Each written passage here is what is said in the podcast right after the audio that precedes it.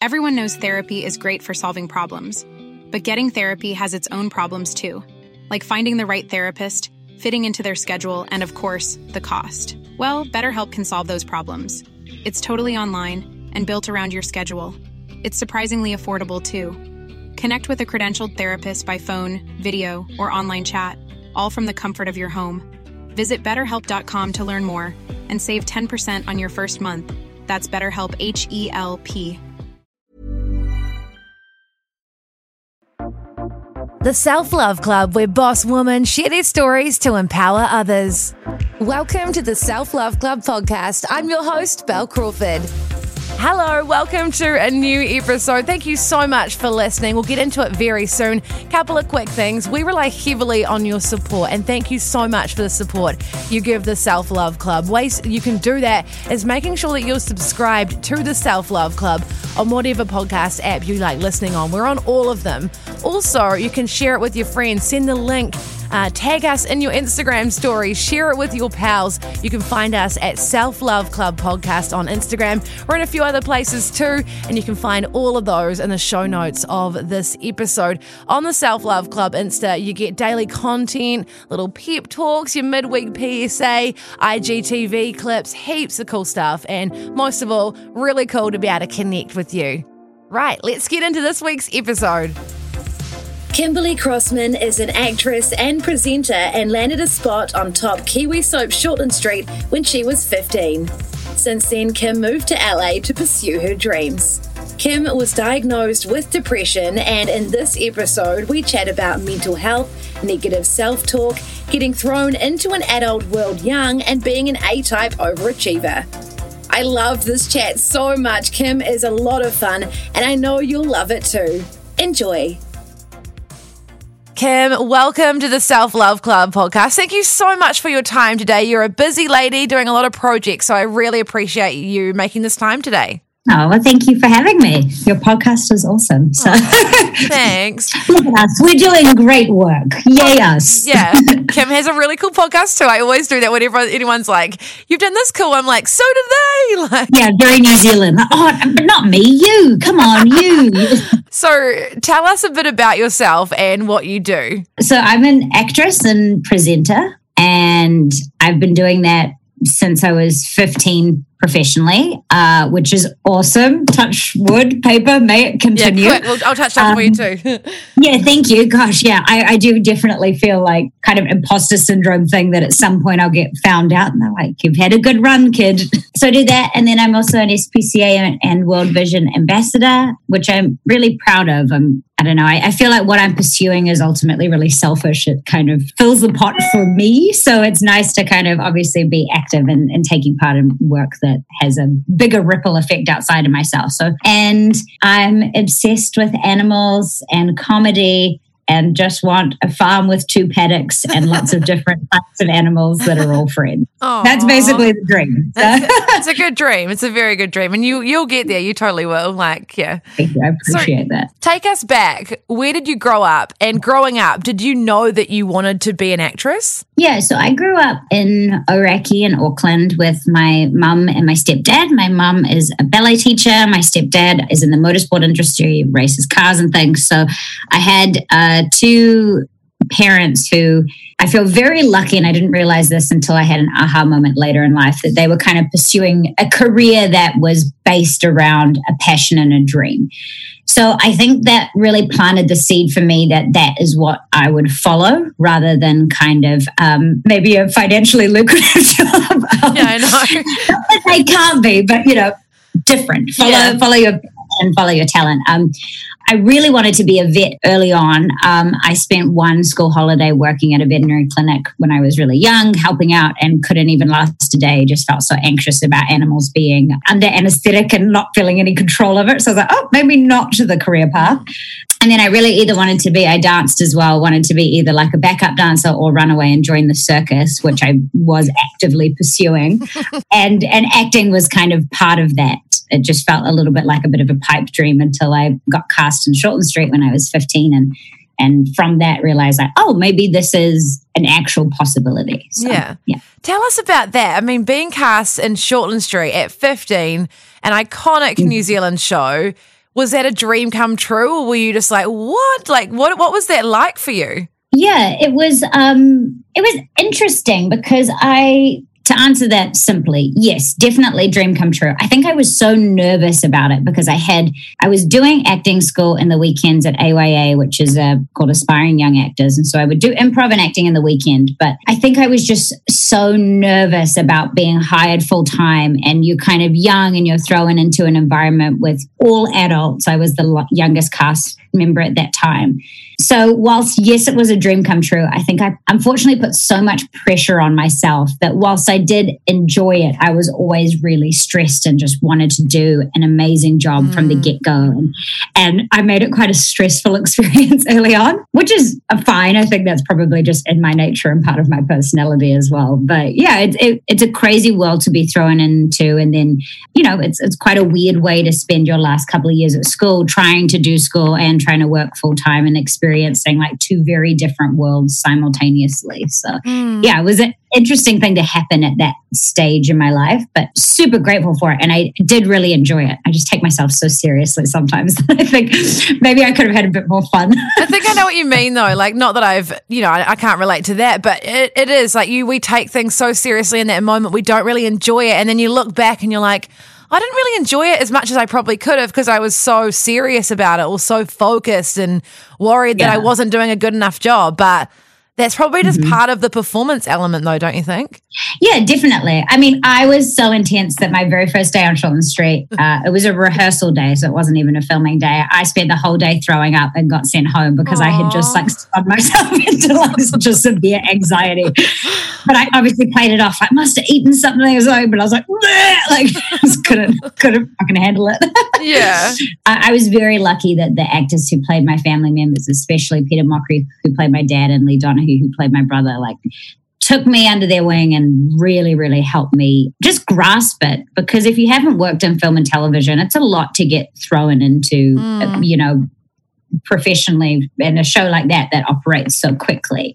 What were some of the biggest things you learned as part of that experience? I mean, yeah, I mean, you guys are filming so much and it is in a professional environment for you. Yeah, I mean, I am quite a people pleaser, overachiever, teacher's pet. So I feel like that part of it was like the easy part for me. Like learning the lines, showing up, doing the work was the easy part. I think for me, it was more just like the other effects of Shortland Street that affected me at that young age, you know, like not having any experience in a public arena. And my character was a little promiscuous, a little bratty to start with, and people perceiving you as that character, which felt really far away from who I am as Kim. And then like my first publicity that I did was the cover of a performance car magazine when I was 16, which is wildly inappropriate.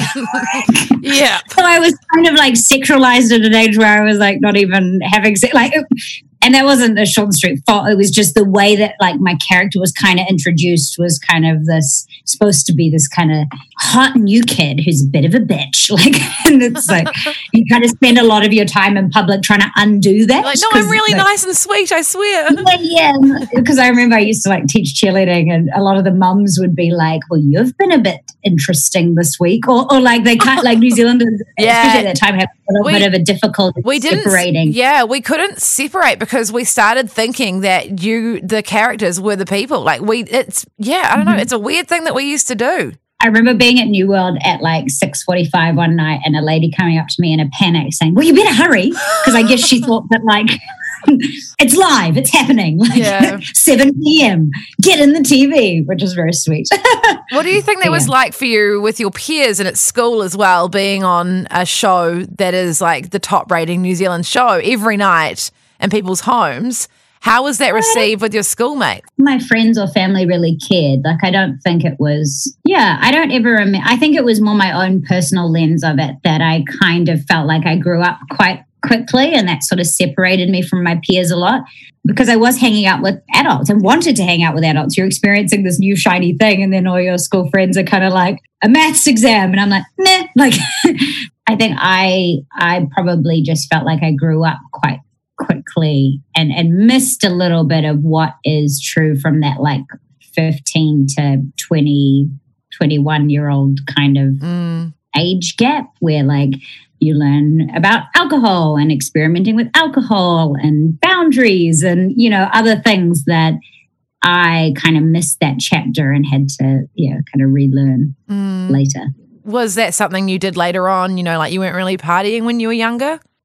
So when I started on Shortland Street, what was quite strange was actually I was definitely would go out. I didn't really drink. I had a couple of bad experiences early on because I was on the telly. We were allowed to be at like some clubs and stuff. So some of my friends came totally while we were underage, like under 18. So we kind of like were like, oh, this is the coolest experience and stuff. And yeah, I feel like I didn't have the maturity to handle that. Definitely got myself into some situations that I carry a lot of like regret around in terms of where alcohol or where men were involved, just because I didn't have the maturity of handling those situations. I don't think life hadn't shown me I hadn't had that as an example prior to that situation, if that makes sense. Yeah, it's definitely, I think I don't really drink that much anymore because when I look back, a lot of times filled with anxiety from drinking, you know, like things that happened or the beating yourself up afterwards and, you know, like the things you think you did bad, which you probably didn't even do bad at all, but you create this thing in your head and it was all around big nights, you know, and it's just like, well, drinking's not really the thing, you know, if it's going to cause that much anxiety for you. Yeah. I went off alcohol for about 6 years after kind of some of the early experiences. Just because, like you're saying, like not to at all play victim, but I think I was in some situations that involved alcohol that as someone who's incredibly hard on myself, I put the blame on, all those situations I was in were my fault because I had drunk. And when looking back, I think it was just the people around me probably took advantage of me in some way. I definitely was like, I can't do alcohol because if I don't have alcohol, then I don't have control of a situation. And, you know, if I keep my wits about me, then these situations won't happen. Yeah. So starting to date my recent boyfriend, Josh, a couple of years ago is like when I started introducing alcohol back in my life. I'm not very good at it. I think that's the other part. I have a really low tolerance. I understand. Like some of us are a bit more sensitive. We only need a couple of drinks and we're good. Any more than that, it's just not good for us. It's not a good time. And the anxiety that comes the next day, it's just not worth it, you know? And even during, like I've noticed now that I'm a bit more aware that I have anxiety and depression and spiraling thoughts, I do notice that if I have had a drink or two, kind of that those doors to spiraling thoughts can open a lot more freely if I have had a couple of drinks. Like say we're having a chat and I've had a couple of drinks and you say something that's a joke, I'm probably maybe it's possible that I may be more sensitive and then can kind of go like, oh, why did Bel say that? Like, oh, maybe she doesn't like you, you know, whatever that spiral then becomes. I understand. I'm more willing to go down it if I've had some alcohol. I'm like, this is exactly what's happening. Yeah, you're so right. It does have a huge effect on us. We'll talk more about that soon. You're on Shortland Street for a long time and then you went to LA, which is like a dream. So what was happening there? Was that a process that you got to eventually or was that always part of the dream? I went over to do some hosting for Nickelodeon one year and it was on that trip that I kind of was interviewing people who were on Nickelodeon, who were the same age, and it just kind of changed it from being this pipe dream to being like, oh, this is possible. Like I felt like I had met my peers. These were, you know, I used to always get hassled about being a bit too much and, you know, like that I'm best in small doses. And so then you go and meet these Americans who are like loud and crazy and like, let's jump in the pool with our clothes on. And I'm like, that's awesome. Like, so I think I kind of like fell in love with this town and the city and it felt really possible. So then I kind of started laying the groundwork of, I didn't want to get killed off Shortland Street. It was really important to me that, you know, I work out my contract and leave things open and work with them on how we could do that. And then started to kind of do trips back and forth and get representation and auditions. And so it's a really long process because working in the States can be quite difficult.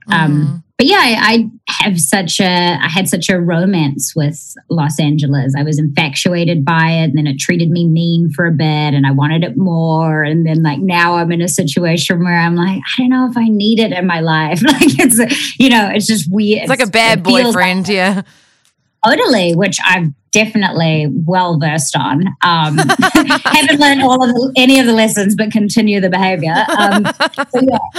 But yeah, so LA has been an interesting beast. I've had some of like the greatest moments and experiences of my life. And then it's been a lot of really painful moments as well. Mm. So, because what's it like going to a big place like that where everyone's chasing this dream? And I think it's harder in some ways because if you're not from that country, you might not have the connections. They might see you as a little bit different. I know that that's the way in a lot of places outside of acting, even if you just go to like London and try work and whatever job over there, or even Australia. Was that quite disheartening at times? Did you feel like it was just really hard? Yeah, I did. I mean, there's also something really beautiful about it, though. You know, like everyone who's in LA is a very transient city. Everyone is there because they believe in themselves or their idea or their talent enough to give it a go. And I feel like that creates really fascinating people because everyone has made a massive sacrifice, whether that's moving away from their family, loved ones, children, whatever, to pursue something. And like anything, there's good and bad that comes with that. The good is like you've got these incredibly driven, focused, talented humans in one place. And I love curious, exciting people. So that's a great thing. And then the bad, I guess the flip side to that is everyone is kind of waiting. Opportunity trumps loyalty, you know, so it's hard to make friends because, you know, you could be really excited to see someone and then they get an audition or a job and then obviously they're going to cancel on you, like, because everyone is chasing something, myself included. I'm extremely guilty of doing that. Yeah, I think that quote of it's a city where opportunity trumps loyalty is completely true. Mm-hmm. And that's not the New Zealand way. And that's quite hard to, stomach. Is it quite disappointing? I mean, I'm sure you got used to it and you are used to it, but, you know, doing audition after audition and maybe not getting certain roles, like, do you just get used to that or is that hard on you? I think it's case by case. Like, yeah, I audition heaps, which I'm, again, touch wood, very grateful for. But yeah, then some jobs your heart is really in it and those do feel like massive heartbreaks. I mean, my kind of big turning point last year was a job that I had, you know, we had worked, we'd shot it and felt like the stars were aligning. It was like this euphoric kind of experience of like, oh, everything hasn't worked because this was the job that was supposed to be it. And it felt everyone got along. It felt like family. It just, everything about it felt perfect and full of joy and creativity. And it just was just the coolest experience. And it got canceled. It didn't get picked up. And that was a huge heartbreak because normally when I get have a disappointment, I can kind of shower and start again. I have a bit of a cry, have a shower, start again. And for some reason with this job, it was like I felt so close to the finish line of this race that I've kind of been spending a decade and a bit chasing. And it felt like I could touch the arrival as such. Mm. And it had hurt, like unlike any heartbreak or anything I've ever experienced. It just... yeah, it was really, really disheartening. And you don't ever get an answer of why something doesn't go, you know, then it's kind of like in a relationship, you're like, well, what happened? Where did it go wrong? And it's like, you're not privy to any of that information, which sucks. Yeah. Yeah. And it's probably nothing personal. It's probably just like the scheduling or the money or like just didn't get picked up. Like, you know, like it's nothing to do with you, but at the time it can feel very personal because you've put so much of yourself into it, you know?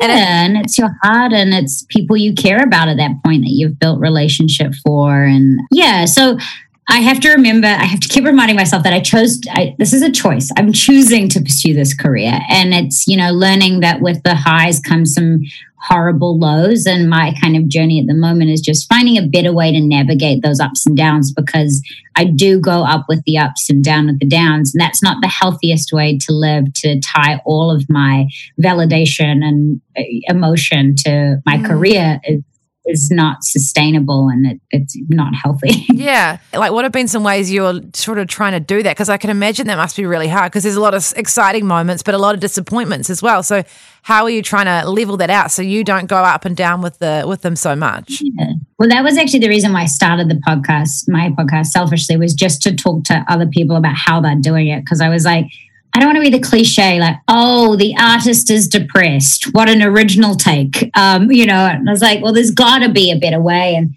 I think in talking to other people, it's finding value in other things, whether that is family or friendship or kind of maybe the work that I'm doing with the SPCA, or trying to find value in myself and love myself outside of the identity of what I do for a job. It's really challenging for me because I am addicted to what I do. I love what I do. It's the only time in my life I feel truly, truly present is when a camera's on, or like we're in this interview, nothing, everything else is a blur. Whereas as soon as we step away from this, or I step away from set, it just feels like chaos of so many other things that I kind of retreat a little bit. So it's my favorite version of myself that I'm chasing, and it's my least favorite version of myself when I'm not doing that. And so I try to fill my time constantly, allowing myself to be the version of me that I like and not sit with this insecure, vulnerable version of self that is in those between times or those quiet times. Yeah, that must be hard because it's sometimes you can't control the amount of work you have, and then you might have a patch like you've had recently where you've had so much, and then there's other times where it's a bit quieter. So that must be quite hard to balance out, Yeah, and I wish I had the answer of how to make it work. It's just like a trial and error and figuring that out and seeing what other people do. And ultimately, what I need to learn is just to be kinder to myself in those times. Part of the reason I'm not good at those moments is because I'm really hard on myself. I feel like every minute, every day should be productive. What can I be doing? What should I be doing? Yeah.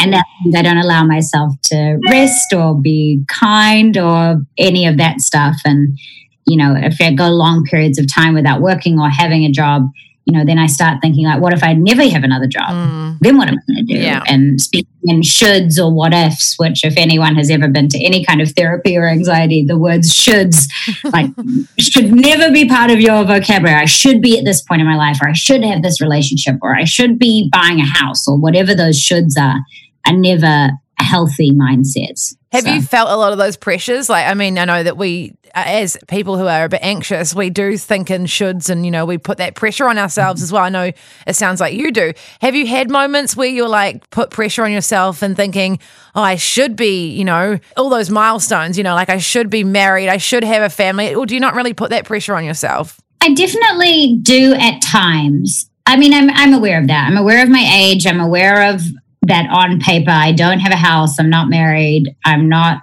pregnant or plan to be anytime soon. I know my eggs, I may have to figure out something. Like I'm aware of those conversations, but I think more than that, I have more of a pull to like travel and experience life. And I feel ashamed to say that to me feels more important to kind of fulfill my life and explore. And I just feel so stupid and insignificant and haven't experienced enough that I have more of a pull to kind of, feed my curiosity. Like I still feel like I say, oh, when I grow up, I want to. Or oh, I'd love to, learn more about environmental science. Or maybe I want to, do safari. I should go and do a yoga retreat for 8 weeks. Like I feel like those things kind of feel more the thing that like time is running out to do those things. There is nothing wrong with that. That's like life is for living, and I always think some of those things aren't going anywhere. I mean, in terms of the other societal milestones, they're not going anywhere. You can always buy a house another time. Like go live your life and experience. And time is right now, Bel. Now is the time. So it's like, I think that's a weird, I genuinely worry that if I were to quote unquote, settle down, have children and have a house, that there would be part of myself, which is kind of like mischievous, I guess. I'm not sure that would be feel quite trapped or unhappy by that right now at this chapter of my life. And I don't know that. And maybe that's just a narrative that I've romanticized. I don't know. There's part of like that nesting that I think is appealing. And that's like designing the house or getting a kitchen done or, watching your sleeping child. But enjoy what you're doing. Live in the moment. I think what you're doing is great and it will all come, like if that's what you want, that will happen, Just enjoy it and live and like these opportunities that are coming up for you and that you've created yourself. I think that's really important. Like, you got to keep doing that. Thank you. And I want to be clear, I'm not Yeah, I'm not poo-pooing anyone who is pursuing that. No, of course. Everyone's different. Totally brings them joy. But also, like, maybe this is my issue. It's that I am chasing this career. Maybe if I did have my own family or my own place, then maybe I would feel more grounded and more settled and feel more validated in a role, perhaps as a parent, rather than, you know, this chaotic nomad that I am. So, you know, I'm only speaking to my experience. I definitely know there's plenty of people who are pursuing that who feel really happy and validated. Yeah, I just am not sure I'm there yet.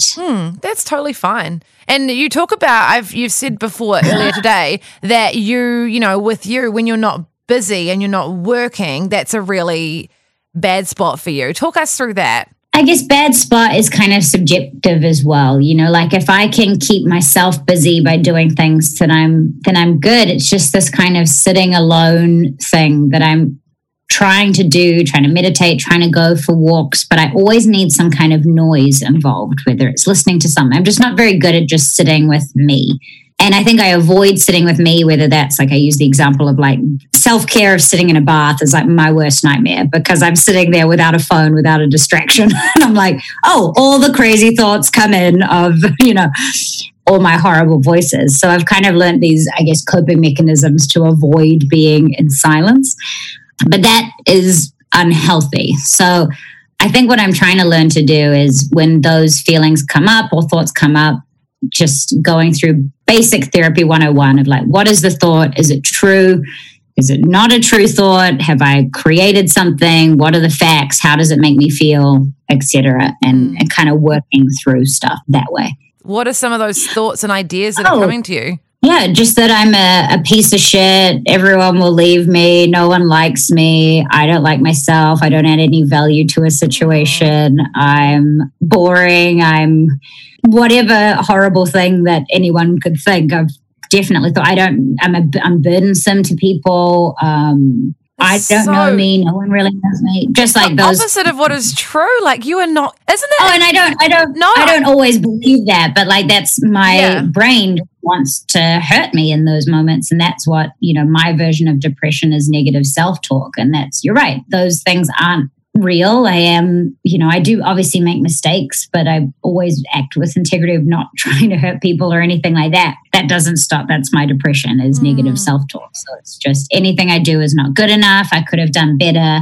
I'll leave a social situation sometimes if I'm not in a good place and kind of replay it and go, why did I say that? I shouldn't have said that. Or now they think this. And none of it is based in any fact. It's just my brain ruminating on something. Yeah. Has this always been something that you've experienced? Because I know that, you know, you found out that you had depression a wee while ago. Was that something you've always experienced and then it came to a point? Like, how did that all come about? Yeah, so I got diagnosed because I was having some, you know, suicidal thoughts, which I had never experienced before. And that was really scary for me because I knew that's kind of a tipping point for a lot of people. And I think what I've learned through, you know, talk therapy and through talking to other people was that I thought it was all because of a burnout and a triggering event. But in learning more about it and educating myself in mental health, there's a lot of context clues that, yes, that thought process has been active my entire life. You know, I am a perfectionist, grew up in a household where, like, if you're going to do something, you've got to do it at 110%, and which is amazing. And I went to an all-girls school where it was definitely like this overachieving mentality of like, be your best, do your best, always put your best foot forward. And so I think that's just this little petri dish of all the right ingredients to create that kind of negative self-talk because, yeah, nothing is good enough. You could always do better and there's always room for improvement. And I just, as an intense individual, take that a step too far where then nothing actually becomes okay or good or fine. It's like, yeah. So you got diagnosed, so that was obviously things were getting to a point where you're like, I need to do something about this. Talk us through that, you know, because did you ever think that you might have depression? I knew something was not okay. I was really hesitant to go and see anyone and get that on paper or diagnosed because I had a lot of shame that I couldn't get out of the funk on my own. Again, this kind of like overachiever mentality of like, I can fix this, and knowing I couldn't. I knew I wasn't okay, but I didn't want someone to not only say I wasn't okay, or perhaps it was worse. Like that was my, like, what if I go and see a psychologist and she's like, we need to lock you up, Kim. You are a danger to society. Like, you know, like, I had never been to a therapy before, so I didn't know what to expect. Like, what if I am, you know, a complete psychopath or something, like, which apparently if you, I'm not, don't worry, I've been tested. But, you know, but like definitely that, not. That was my concern, was that, you know, what if it's so much worse than that? And it wasn't. And for anyone who is feeling anxious about going to see someone and talk to someone, it was actually such a fun experience and a huge weight off my shoulder. But because I didn't know what that experience was like, or what light could be on the other side of it, I saw it as like, as soon as someone tells you you're this, then that's what you are. And then everyone will know, and, you know, had created this narrative around it being really horrible. And it's actually been really wonderful, because then you go, okay, cool. Like, now you know this about yourself. How can we find tools and ways to live with it? How can we stop spiraling thoughts before they get you into a funk where you start getting physical ailments of anxiety or depression? And when kind of policing those thoughts, which can feel really overwhelming at first. Yeah, there's no reason for me to have been sitting and living in such misery without help, because it doesn't have to be that way. There can be a light, and there can be hope, and there can be all these things that when you're in it, you feel like none of that is ever going to be possible. That's so true. And it's almost like the depression wants you to think that. It wants you to... It wants to bring you down. It doesn't want you to get help, you know? No, yeah. It wants you to isolate, and it wants you to, to believe all the things your brain is capable of telling you that are really horrible. Fun. Yeah. Thanks, brain. What are some of the tools, like obviously you went through some therapy, but what are some of the tools you learned through that time and things you've been able to put into place in your life when, you know, it's never going to fully go away, but... that help. Well, that was moments. A big learning thing for me. I honestly thought that I could fix it. I was like, that's cool. We'll fix this. I was like, oh no, it's, you know, I'll be prone to these kind of thought processes for life, but that doesn't mean I can't do the work to interject when they do start. So I've learned that sleep is a huge trigger for me for the wheels falling off. So if I'm not sleeping, that's kind of phase one. That I need to get figured out, because me without sleep, like any human without sleep, like at some point we need to stop glorifying like the busyness of like, oh, I'm only getting like 3 hours. Like that's not cool. It's not cool at all. Your body not cool, guys. Yeah, it's not cool. Yeah. Your body can't actually do what it needs to do. It can't like function and like the process of the things it needs to do. Like you and each people, like I guess I am such a like obsessed with kind of mentors or like really intelligent people, and a lot of those really high functioning intelligent people that only sleep a few hours a night. So I kind of glorify like that's fine, you know, if Bill Gates does it, I can do it too, you know, real ego kind of attitude about it. But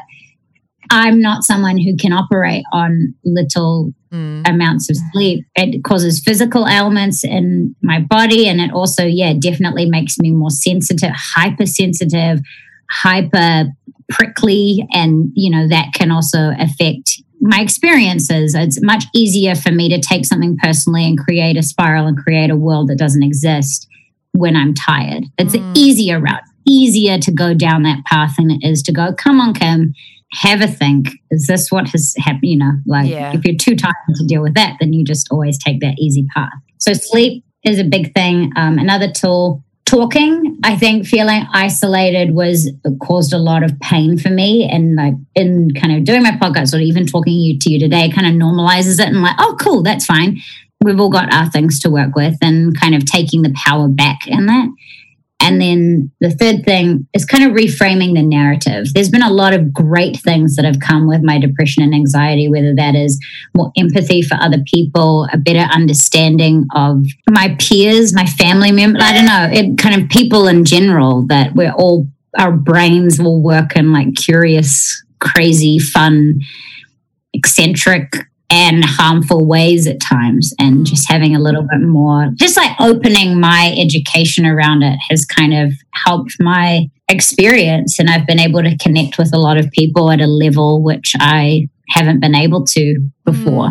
By having transparency, then you probably get joy out of that too. It's like when you actually take time each week to talk to someone about this stuff, it like helps you grow as a human. You're like, oh, I didn't know that about myself. Well, that's something interesting to be aware of this week. And like that adds more value to my life, I think, rather than this little demonic evil version of me that I just kind of like hid from everyone.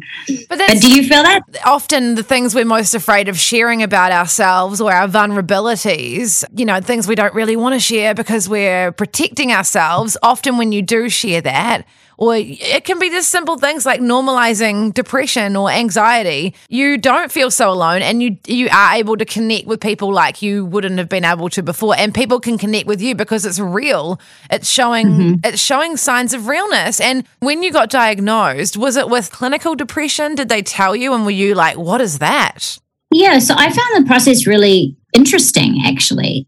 So my first session was filling out a bunch of questions, and this is quite common, I feel, where you kind of go through and you do like sometimes, always, never, and each question is allocated a certain amount of points that you're not privy to when you're filling it out. And some questions kind of are reworded further down the list so that like if you, like me, fill out forms for the way I want to answer versus like what really is the truth, you know, you kind of get caught out in that, which is great. They're perfectly designed for people like me who go, well, I'll just put sometimes because I don't, you know. Anyway, and it was in that I guess, because I always thought depression was you can't get out of bed, and I've never had that. I'm a very high-functioning, depressed person. So it would say things like sensitivity to sound, and that was something that I was really having an issue with, where it was like something I hadn't even noticed before, where I would just feel so anxious. I hated loud noises, or even like the ticking of the indicator in the car, or like loud Drake just fucking made me want to open the car door and jump out. It was just like certain like sirens made me things that I hadn't noticed before. This idea of I can't be bothered socializing with people, feeling like, you know, even people I love and usually love seeing, it was like this like effort that I was like, I just don't have the energy to do it.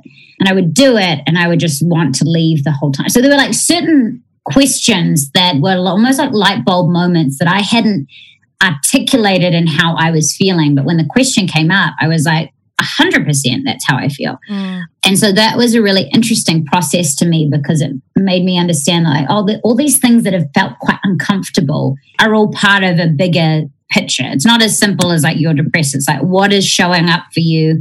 You know, is it anxiety? Is it depression? Is it, there was a lot of like, because I'm an actress, they obviously tested me on the scale of eating disorders and stuff, which I don't, thankfully, because I know that that's really a horrible thing to be going through. That wasn't something, but you know, they kind of like tested me for like, okay, this is what you do as a career. Like here are like the typical things that we would test for. And, you know, then they test for bipolar and a few other things. And so I came up on the scale because I had experienced suicidal thoughts that threw my number up really high. And so I, on the scale from like not depressed to severely depressed, I was right on kind of the cusp of moderately to severely depressed. So at that point, then you talk about medication. Now I was actively taking part in a lot of behavior of self-harm in the terms of diet and no exercise. So I use food as a way to medicate good and bad. So I was just eating shit food. And when I say shit food, you probably maybe eye roll, because I'm very lucky I have high metabolism. I don't carry a lot of weight, but I was eating takeaways for 2 out of 3 meals a day because I didn't care about myself. I don't care about my body. I didn't care about being here. And so I was not feeding myself the right fuel. The idea of going for exercise, I was like, oh, well, my body's fine. I don't need it. You know, I'm probably dying on the inside because I'm literally eating McDonald's and Taco Bell all day. We made the decision to try and correct some of that behavior first before looking at medicating, because I know medication works for a lot of people. I'm definitely not open to it. I just felt myself, I was like, this is the kick in the butt. I need to kind of see what I can do on my own in terms of diet and exercise, basic human care, that I just didn't love myself enough to take the time to eat right and move my body, which is probably really common. I didn't value myself enough to, if you were coming over and you needed food or you needed anything, I would do whatever it takes. But for myself, I just wouldn't take that extra 10 minutes to make an egg on toast. I'll just eat cereal every meal or something. What do you think made you, was this experience, I think for you, was that what made you really learn to value yourself and love yourself enough to care for yourself well? I think I just don't want to be depressed and I don't want to be unhealthy. I just want to give myself a better opportunity to be happier and feel better. And I essentially was stopping myself from doing that. Like, what is it? Like a self-fulfilling prophecy. Like, oh, I feel shit. Well, I'll continue to actively engage in the behavior that makes me feel shit. And yeah, it's hard though. I'm pretty bad at self-care in terms of those basic human things like drinking water and eating good food. I know you've talked a little bit, I've seen you talk a bit about self-care recently. Mm-hmm. What are some of the, because self-care doesn't have to be fancy, doesn't have to be full on. It can just be like simple things that work for you. What are some of your go-to self-care practices that help you? I love listening to comedy and stand-up or watching great shows. I don't really allow enough time in my day to do it a lot. In the States, there's like a Comedy Central channel. So in the car, I'm always listening to like 5-minute stand-up. Yeah, or something inspiring. Like my self-care is usually knowing nothing about a subject, which is why podcasts are great. And then like wanting to be an expert, which is a little bit A-type. Yeah, a little bit like let's add another tab to the brain tabs. But I get a lot of energy from curiosity. So I think it's like it's a good recharge for me. Like I have bees outside my room because I was like, I don't know if I know anything about bees. And bees will save the planet. So, you know, then I'm like, I'll get a beehive. I think things like that are good self-care for me. And yeah, being around my family is a huge weight off my shoulders. Just knowing that I'm taken care of. You know, I spend a lot of my life traveling and away from the people I love. And that can be really isolating and just by its own nature. So knowing that I'm, you know, living with my parents while I'm at home here and it's great. Like at some point the responsibility is off me. Like, you know, like I am okay, whatever happens, you know, so. It sounds like you are like eating a bit better these days. And we did a little chat for a project you were doing with Neon and you just like juiced a whole orange and you'd like literally juice the skin as well. And you're like, your poor guts, like your poor tummy was so sore, remember? I know. And that's the thing. I'm just a bit shit at a lot of things. So like, no, you're not. No, I genuinely really am. It's very sweet of you to contest me, but it's really true. I will hand on my heart say there are some areas in life which I just excel at and that is great and I own that. But in the majority of like general human things, I am just a bit shit and that's okay. I do comedy. I accept that. So yes, the intention of like, I'll get a juicer and make juice and not having the thought of like, you should peel the fruit first and then ingesting the juice and being in pain for days because I had eaten like 12 entire oranges. Oh my God, I didn't know it was 12. That's ridiculous. Well, I'm exaggerating for comedy. It was probably about 6. Never let the truth get in the way of a good story, Bel. And then being in pain and it's like that fits perfectly with the narrative of me that I am just a bit shit at certain things. What's it been like? I mean, have you been with your partner? Were you with your partner through that time where you got diagnosed with depression or did you meet him after? Yeah, no. I was with him then and it was tough. He's awesome. But it's also hard when you're kind of, you know, at I guess our age and in relationship and stuff. And it was just so easy for me to think all of the problems that we were experiencing were his fault. And so when you don't know why you're depressed or when you don't know why you're you're in a funk, it's very easy to start pointing the finger and go, oh, it's this relationship or it's this job or it's, you know, and usually the last place you look is like, oh, it's me. Not out of an arrogance thing, but if you don't know what it is, you kind of look for something tangible to put your unhappiness on. And so I think it was definitely a very difficult time because I thought a lot of my unhappiness stemmed from the relationship I was in, my career not going the way it was, and living so far away from my family. That's what I thought was happening. Mm. So him and my sister were the ones really pushing me to go and get help. And I think I resented them a little bit for that initially because I felt like, I was like, well, maybe you could behave differently and then this would all be different, which is really horrible. You know, I'm only articulating that now because in hindsight that wasn't the case. But at the time, that's what it felt like. Like it felt like they were he was washing his hands and saying, go and see someone else when that wasn't the case. But anyone who's been in a funk and when someone says you should go see someone to get help, can be really, why don't you fucking change, you asshole? Like, it's all because of you, but it wasn't. Has it made your relationship better, do you think? Like, you guys have obviously... I think I'm much nicer to live with. I have more self-awareness. Well, it's like, these things either make or break people, and, relationships can break up because of, someone experiencing something or, so you guys obviously, it's made you guys stronger and you're obviously a strong couple because you've lasted, Thank you. That's very sweet. I think I'm still probably in a bit of a journey with myself, and I've appreciated him supporting that journey, because I know, I'm sure, on the other hand, and anyone who's listening who's living with someone who's kind of like figuring out, the basement of their thoughts is like, it can be a lot. So I'm really grateful. He's very level-headed and very logical, and I'm like this fucking bouncing ball of like waking up being like, I'm awesome, and going to bed being like, I don't know who I am, where he's just pretty consistent all day. So it's good. Yeah. Has that been a process? I mean, I know we talked earlier, like dating is hard. It's so hard. And dating the wrong people, and you've obviously now dating the right person. Like, was that an intense process for you? Like it is for all of us growing up. Yeah. I don't really know how to answer that. I think that I've had a few loves of my life, and they've all been very different narratives. I think there's part of me that is really attracted to that passion and that chaos and that ride or die kind of love. And I think what I'm actively trying to explore with Josh is kind of this more healthier love where you care about each other's well-being more than your own. And, with that, it feels sometimes a little like normal, which is also weird. I think as a passionate person, I want it to be like amazing all the time and fiery, but exciting. And like, I don't know. So it's been a learning process to realize that like the type of love that I have been addicted to or pursuing previously was ultimately unhealthy. What is some advice? We'll wrap up now. What is some advice that you would give to your younger self, knowing what you know now? I'm happy I am where I am now. So there's like little things I would change. I think for me, just where I'm at right now is that I felt like I needed to provide for a lot of my friends and friendships early on because I was earning money. I'm not very good at boundaries, and it's something I'm trying to learn now.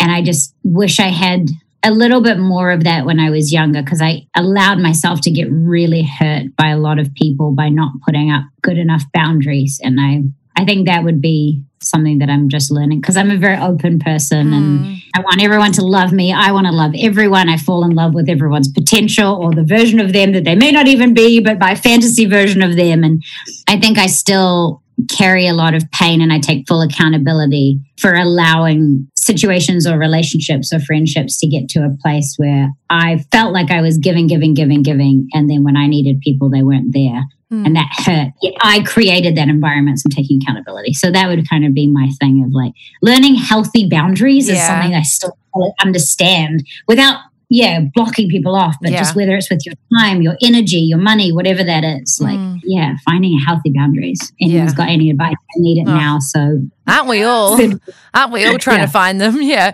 And also, what is some advice you've given that to us and the advice you'd give yourself, but what is some advice you'd like to give to people listening who maybe want to do the amazing things that you're doing with your life and your career? Oh, bless. Oh, just have fun. Follow your passion. Like, life is really hard, and it's not going to be linear. Like, life in its concept is supposed to have chaos and ups and downs and loss and heartbreak and joy. As difficult as what I'm pursuing can be, it does bring me a lot of joy. And at least I know that when I do it, it makes me feel so good. So if you have the opportunity to pursue something you love, like, life's going to be hard and have shit times anyway. You may as well be doing something that lights the fire in your belly. Otherwise, I feel like that could be quite sad otherwise. So yeah, that's definitely good advice. Bold. And tell us, you've got your podcast. I'll link everything in the show notes of this episode. You've got your podcast, Pretty Depressed, which is so cool and out for season 2. So well done on that. Tell us about the other projects, because you've been filming so many things. I can't keep up. What shows are you doing at the moment? So Golden Boy is on TV3. It is my favorite and the funniest thing I've ever worked on. I love it. So love it. Creamery is coming out on TVNZ. It won't be everyone's cup of tea because it's quite risque, but it's great, and it's definitely got a great message underneath. It's a very dark comedy It's kind of like reverse Handmaid's Tale would be the best way to describe it. I'm so pumped for that. And it's amazing. So definitely get on board with that. And then I'm filming a movie with Jay Ryan starting this week, so I'm excited. That's so cool. And you've had other ones too, like that the 80s show you did. Oh, yes. Surviving the 80s. Awesome. There's so many. I was like, can't keep up with what you're up to. It's so cool. So well done, Kim. Thank you so much for your time today. Really appreciate having you on. And I feel like we could chat about everything forever, so maybe we'll have to do that another time. Sounds good. I love you. And just as a tag note on the end of the show, like a huge thank you to you. Like, I've been listening to a lot of your podcast, and you are a great interviewer, and you allow people the space to talk about things that are important to them, and that's really, really fucking cool. So thank you. That's very kind. Thank you so much, Kim.